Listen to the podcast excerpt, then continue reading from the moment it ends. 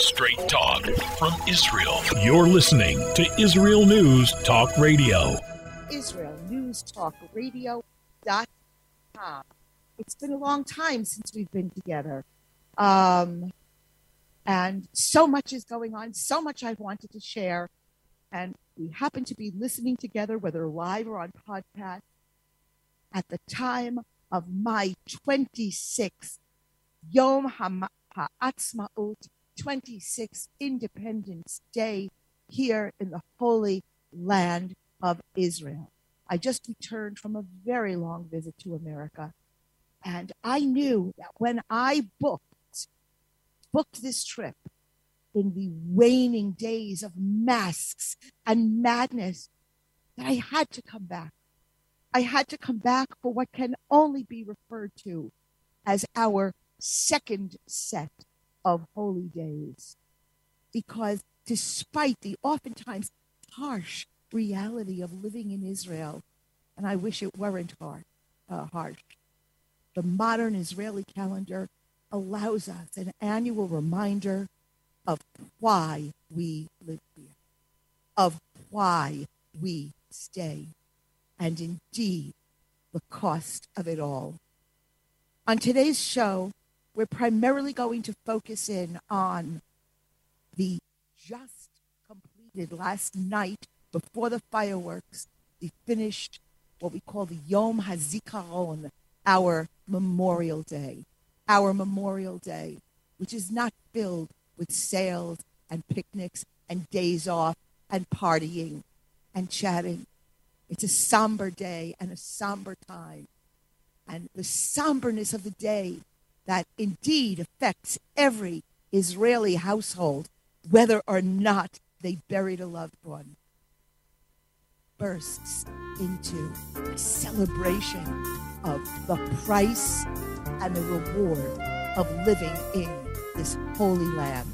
My friends, we may have a woo-woo moment or more, but when we come back, let's celebrate, let's love, and let's join hands together in the name of Israel.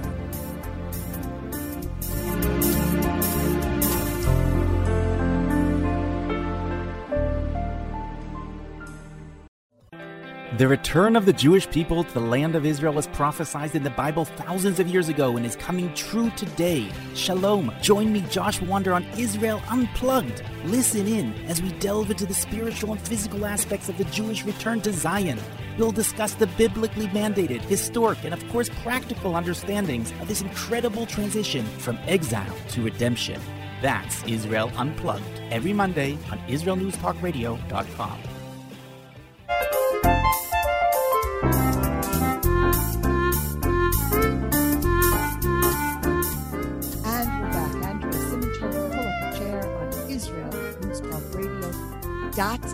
.com. I'm just looking outside of my Jerusalem window and realizing suddenly calm enough to know how much I miss being home, my home for 27 years. So first of all, we forgot to get our little romper room moment. So let me say, wow, is it late at night, early in the morning? Our listeners in the U.S. and Canada, these are all listening in live. I know so many listen on the podcast. It's a lot of fun to know that. But Boker Tov Eretz Israel, Chag Sameach, Chag Sameach. Okay, Belgium is with us. I was in your airport just recently. Nigeria, good morning, Nigeria. Brazil is with us today. China, we haven't seen you guys in a while. Germany is with us. It's like recently I was in Vienna. All right, I know Vienna is Austria, but you know, it's a neighbor. And listening in is also our friend from the Russian Federation. So as I said, so good morning. Welcome all who are either up or haven't gone to bed yet. TGIF over in these, TGIT in Eretz Israel. Okay, so as I said, I was away for a long time and I've missed you. Really, there was like a void. I remember I tried to do a show the first night I landed in America. And when I opened up the mic and the producer at our holy station, Israel News Talk Radio, began to speak with me, I went, I could not do the show. And then it kind of went downhill from there. But just as our nation is celebrating her presence. So am I. Anyway, friends, it had been a very, very rough trip with regard to, without details, we don't want to get messy, and certainly not TMI, but it had been a very rough trip with regard to my family, with regard to decisions, discoveries, and a lot of unforeseen realities, things that I have to deal with in the future, near or far, as a member of the sandwich generation. It was indeed a difficult trip. I found it very, very hard to go back to work upon my return and resume the patterns of my precious, well-lived life here in Eretz Israel. Where was my life heart? The laughter I experience every day. I was finding it very, very difficult to reconnect on so many levels. And I was giving it some thought, and I'd love to know your thoughts. Write to me, Andrea at IsraelNewsTalkRadio.com. Love getting your notes. I don't know how you feel about it, but I know in Israel they've dropped the mandated mask law that we had to be wearing masks. I left a masked Israel, and I returned to an unmasked Israel. And I began to think about the purpose of wearing these masks. And I thought that with this abrupt cancellation, it's been making me feel very shaky, vulnerable. I certainly, like so many, have bought into the fear. I was visibly frightened. But you know, with the demands of parenting, working, grandmothering, and even wifing, there's been very little time to actually consider what, quote, unmasking might mean. Rest assured, when I get close to an answer, I will let you know. Stay tuned. Wonderful saying in Yiddish. I hope my German listeners can understand it. O Mensch tracht und Gott lacht. Forgive the accent. Man tries, but God laughs.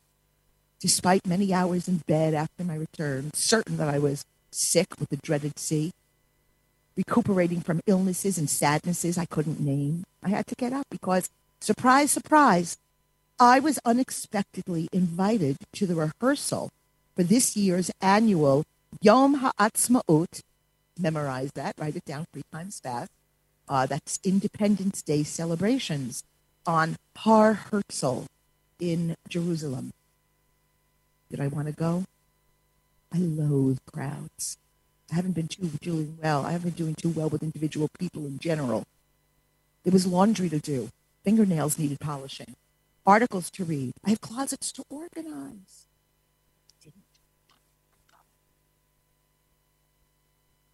I was so wrong. We arrived early, and I expected very strict security, but I was amazingly surprised with this festival atmosphere. I even brought a notebook. I said, oh, I'm going to take notes for the show. You know what? I couldn't, because I was too busy singing. I was too busy crying with joy, waving my flag and wrapping arms around strangers. The only struggle I faced, how I could share this, how I can impart it, how I can bore into the heads and hearts of Jews in the diaspora the absolute magic and spiritual joy that swept through the arena as we celebrated the glory of the state of Israel. And you know, another secret, I frequently feel like an outsider here because of my accent. Hard to believe, right? That I would have an accent in Hebrew. And my minority status as an Ashkenazia in a prevalently North African society. I must tell you, the magnificent tapestry of Am Yisrael in Eretz Yisrael was on full display for all to see and celebrate. Oh my gosh. I never really saw myself as an overtly patriotic person. The flags coming out and seeing members of our various arms of the military, the police force. When you don't hear about terrorist attacks in Israel, it is not because our enemies are taking a day off. It's because there are so many who have our backs, who are working behind the scenes. We're celebrating enough? Not enough. Because last night I attended the finishing ceremonies for Yom HaZikaron, Memorial Day, and the opening ceremonies for, indeed, Yom HaAtzma'ut in Ramat Beit Shemesh, where my newest Olim grandchildren are. What does it feel like? 9 months ago, they got off the plane, 4 little boys and 2 parents, and the children did not know one word of Hebrew. And last night, dressed in blue and white, they carried flags. They danced in choreographed uniform and sang our haunting Hatikva national anthem in unison with countless heroic neighbors, mostly new immigrants themselves, who have tied their tomorrows, both fate and fortune, to the only Jewish nation on earth. We munched on falafels, we danced to the bandit. I drove back to Jerusalem, both teary and stunned that the seeds of my father's passionate Zionism, my blessed father, may he rest in peace, has borne fruit in the state of Israel. My friends, there are experiences that are Jew-ish. Bagels and lock, Catskill comedy, Seinfeld. And then there are experiences that are reserved for Jews, wrapped in a godly cloak that is beyond description. So today, when the show is over, I'll clean the house a little bit, not too much. And I'll prepare for going to a barbecue where we'll sing Israeli songs. And tonight we'll come home spent, reflective, trying to hold on to perhaps a secular spiritualism that pops up as summer unfolds, reminding us of that hideous cost of not having nation and the humbling price of indeed being blessed with our eternally bequeathed nation of Israel. Remember, a Jew in the Holocaust, for him there was no way out, no surrender, no conversion, no hiding ultimately. And so, like my friend Elan Adler posted recently, I'd rather live in an imperfect Israel than even the most perfect exile. So don't say, never again, and live your life as though the words are enough. Because without action, without personal sacrifice, these words are, at best, meaningless, and at worst, vapid, delusional, and even immoral. Because every one of us has been given one life to physicalize the depth and breadth of our principles. Before we go to our break, I want to just read the words of the Klausenberger Rebbe, who went through the camps. And he once told someone, there's one thing I miss about the Holocaust. When we went on the death march, we were clean-shaven, and our hair was shaved off, too. All of us. We marched side by side, and no one knew that the person next to them was a chassid or a litvak. No one knew I was a Rebbe. We all just held our arms around each other and tried to keep warm, tried to keep our fellow Jews warm. That's what I miss from the Holocaust. Let us never experience another Holocaust, and let us wrap our arms around one another and keep each other warm. See you on the other side.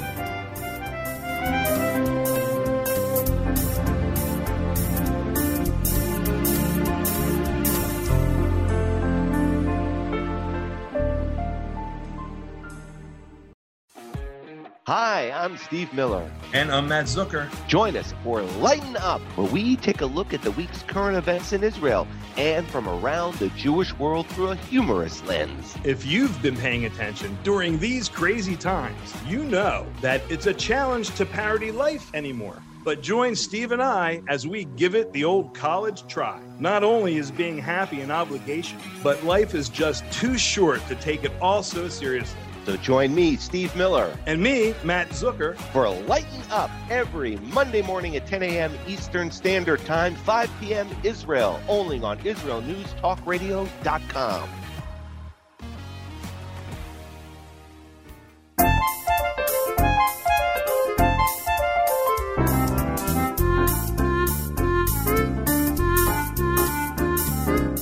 And we're back. Andrea Simento, pull up a chair on IsraelNewsTalkRadio.com. Okay. I'm trying not to make it. It's crazy. You know, I think I haven't been on the show for 3 weeks, 4 weeks, something like this. And I have like stacks and stacks of materials and printed out shows.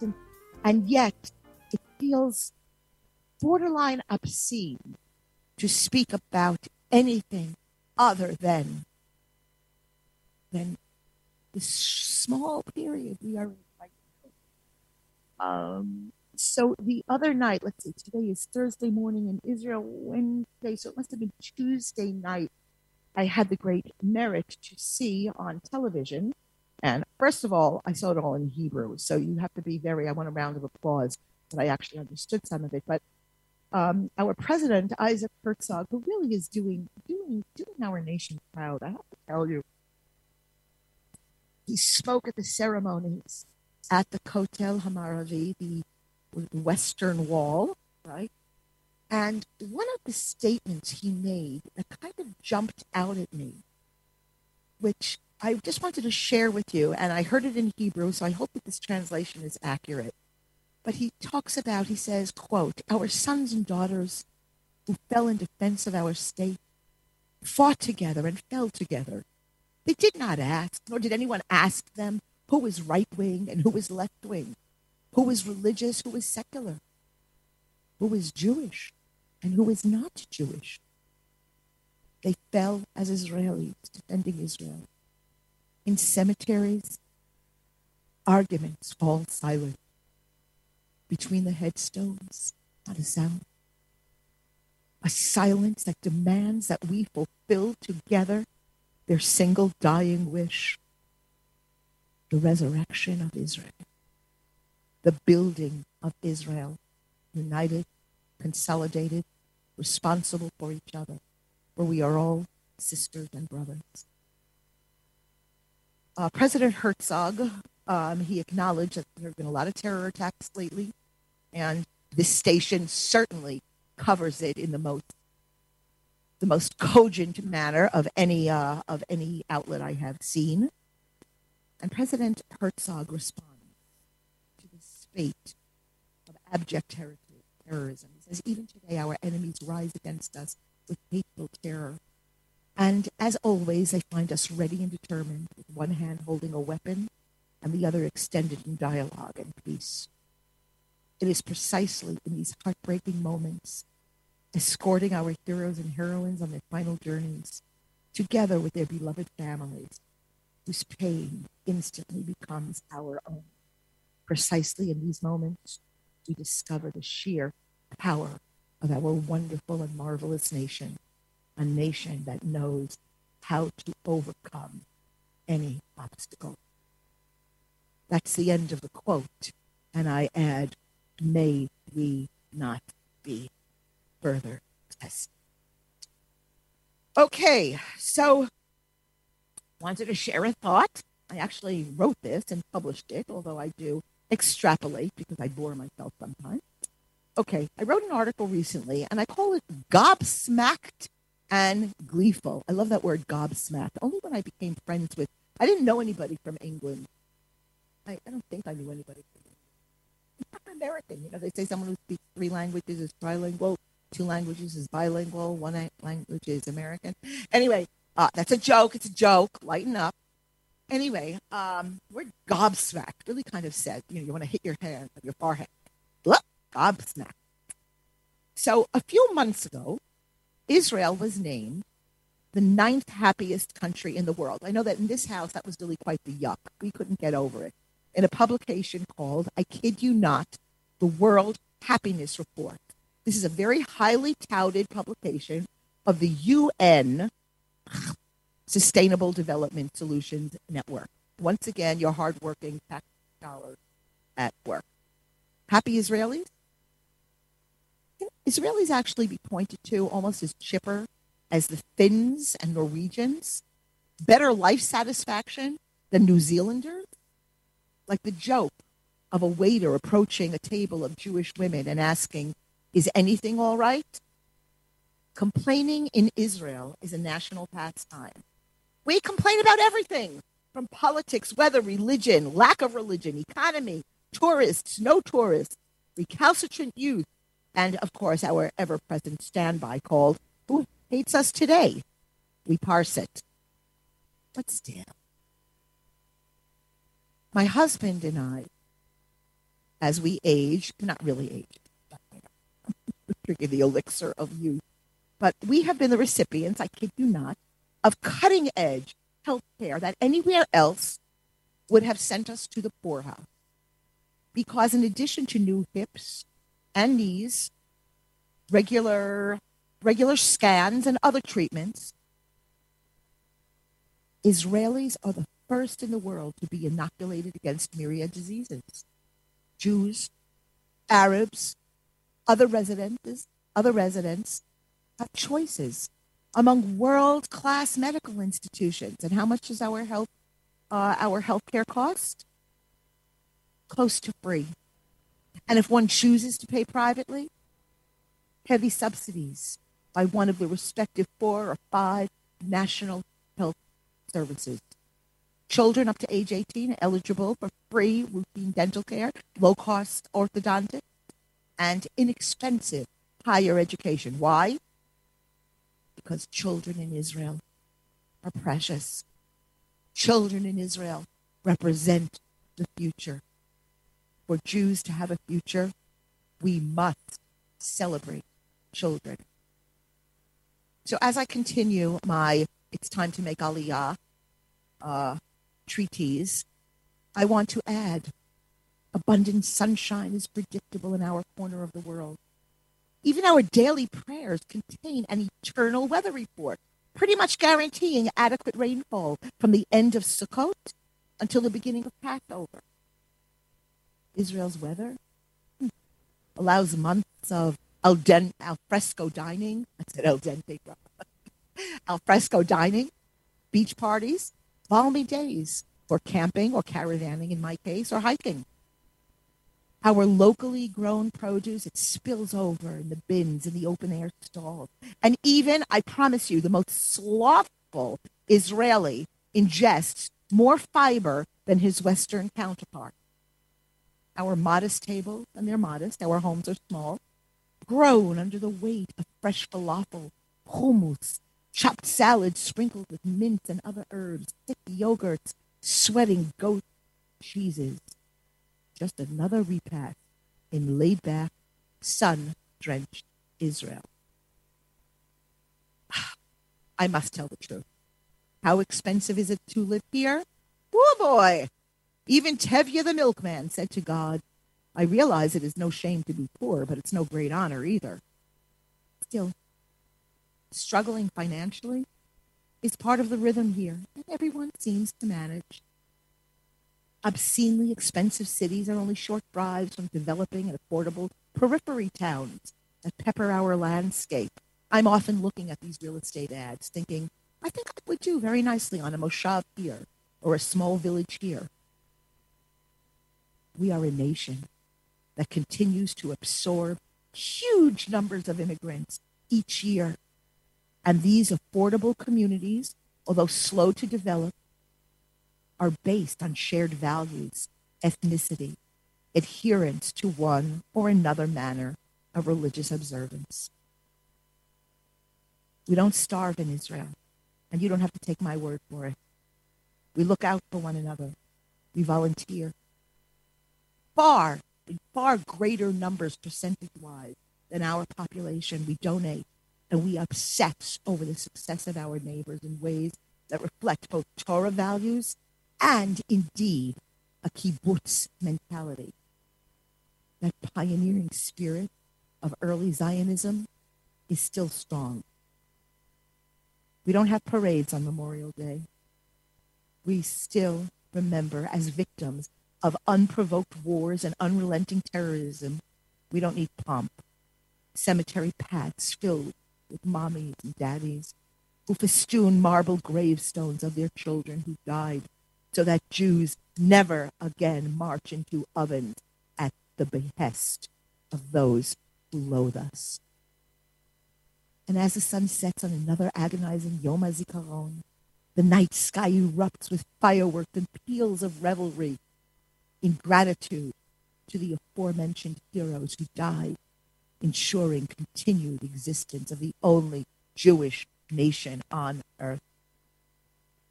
We dress in blue and white and stream flags from our balconies and car antennas. We are united, celebrating a miracle in the desert called Israel. And even though we have few natural resources, this tiny country has emerged as a world leader in the fields of medicine, veganism, finance, LGBTQ, XYZ concerns, academia, technology, literature, and more.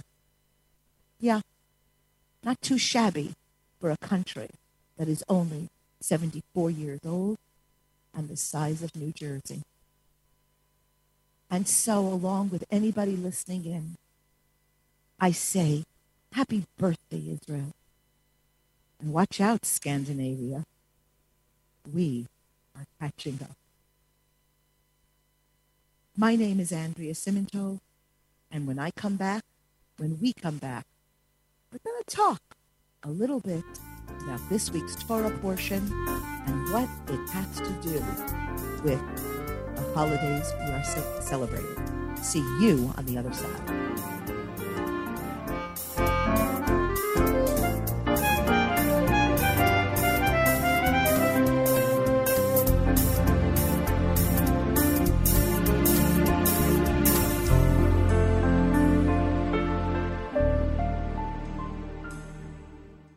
You're listening to Israel News Talk Radio.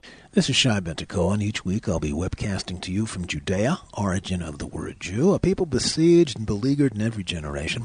Nazi Germany's but a memory, but in its place the world invented the phantom Palestinians as this generation's internationally authorized Jew killers. Tune in for a different slant on life in Israel, Phantom Nation, every Monday.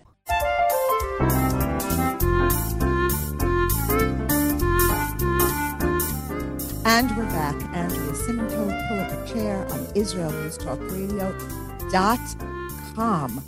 I feel like I sound tired today. I feel a little tired. It doesn't mean that I'm not kept up, inspired, and so happy to be behind the mic and sharing some of these thoughts today. Rabbi Beryl Wine, when speaking about both Yom HaAtzmaut and the Parsha, which we will get to in a bit, tells a story of Yosef Mendelevich. You know, if you think that there are no heroes today, the heroes don't look like heroes in Israel. They generally don't look like Arnold Schwarzenegger. I don't know, maybe there's one or two, or certainly not today's Arnold Schwarzenegger, but the old or Sylvester Stallone, the old Rambo guys. But Yosef Mendelevich is he's a very famous prisoner of Zion. Do your homework. Not for today's, excuse me.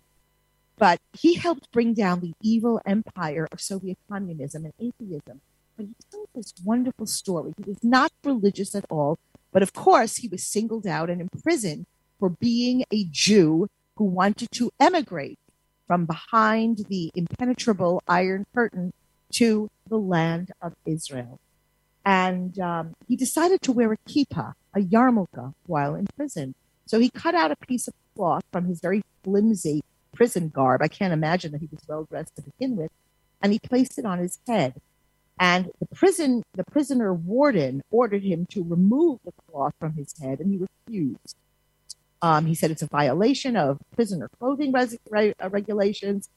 And they hold him before the KGB commander of the prison, and who also ordered him to remove the kippah from his head. Again, Mendelevich refused. The KGB captain drew his revolver from his holster, and he pointed it at his head and then gave him an order. And Mendelevich persisted in his refusal.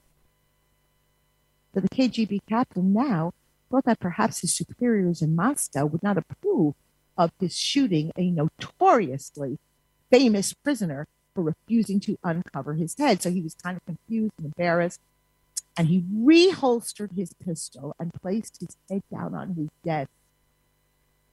Distraught, embarrassed, he asked Mendelevich, "Are you not afraid of death?" And Yosef Mendelevich's response was, "I want to live and leave here. I don't want you to shoot me." But there was a fundamental difference between you and me regarding the fear of death. I believe death comes from the same hand and has given me life, and therefore I do not allow it to overly terrify me. You think that death comes from the hand of Comrade Brezhnev, and therefore you are terrorized by its very contemplation. My friends, it's an amazing experience to understand that the way one lives one's life can, even in the short span of the 70, 80, 90, 120 years that we are given, allows us to see a new generation beginning from the fruits of our values, all coming from the same hand that gave us life, from that Lord who disposes life, death, joy, sadness, hope, and indeed faith.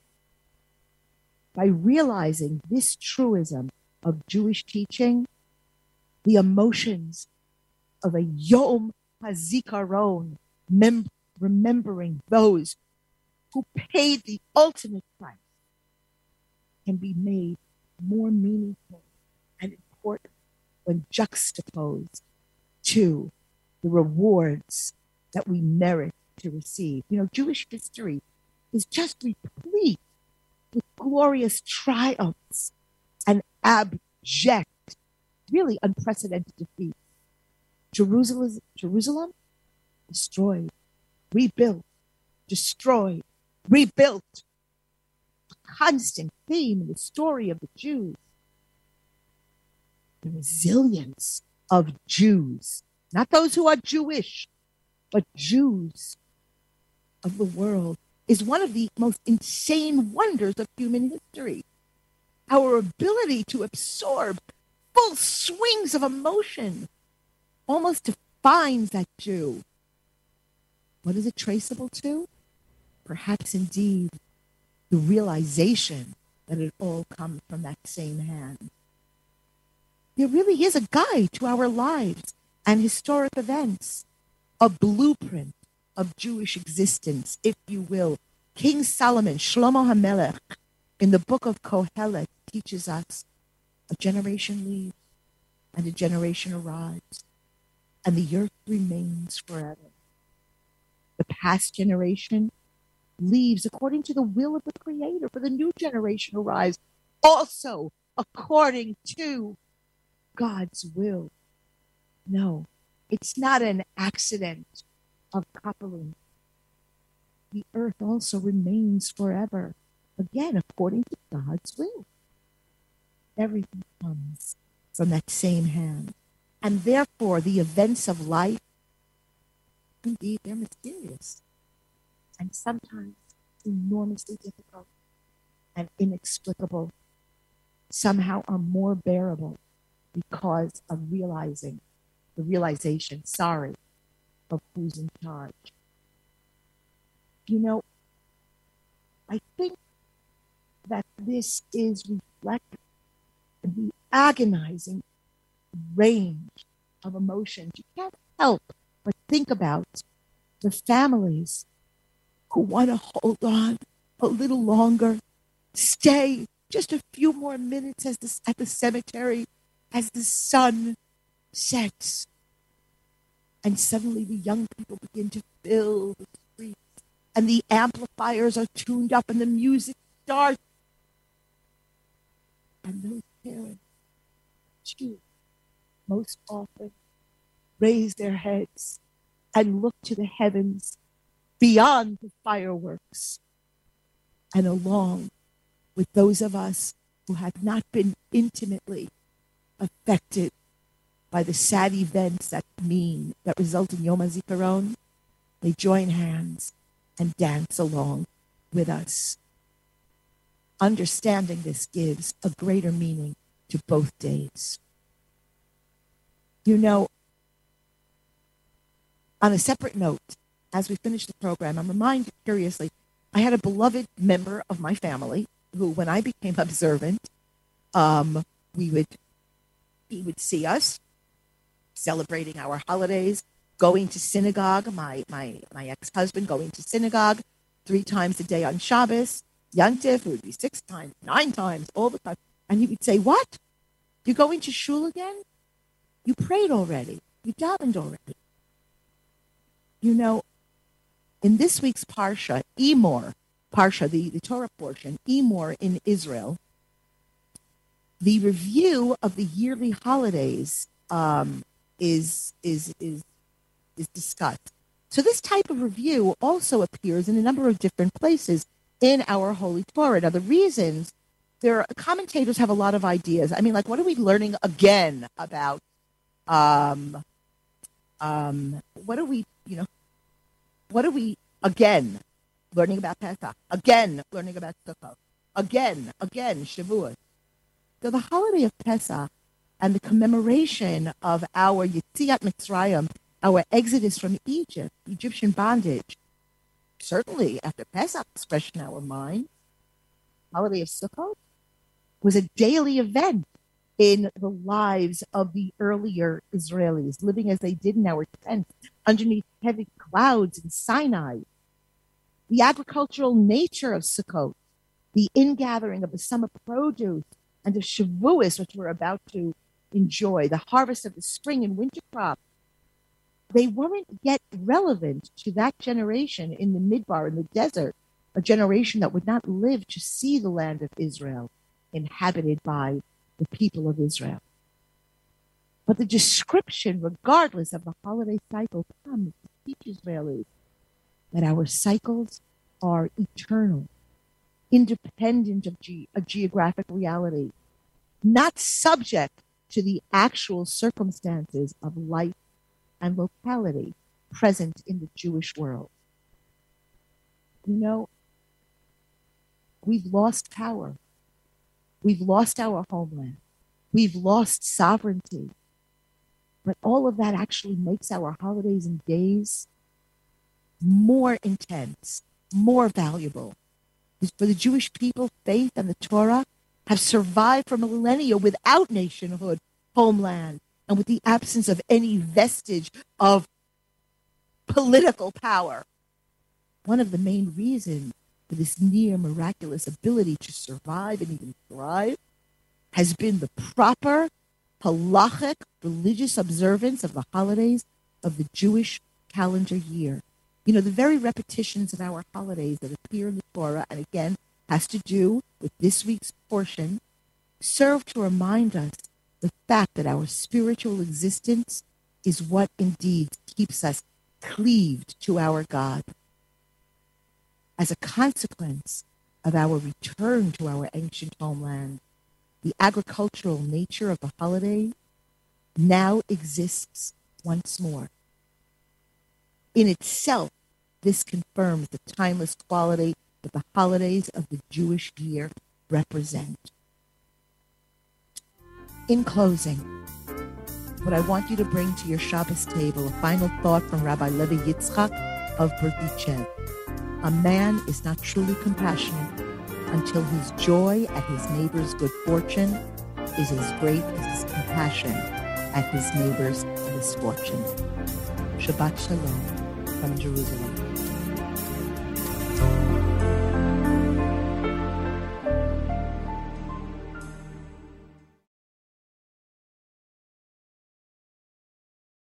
If you love Israel News Talk Radio, then you'll love our Facebook page. We keep you up to date on what's happening in Israel, plus little surprise treasures that we don't share on the radio.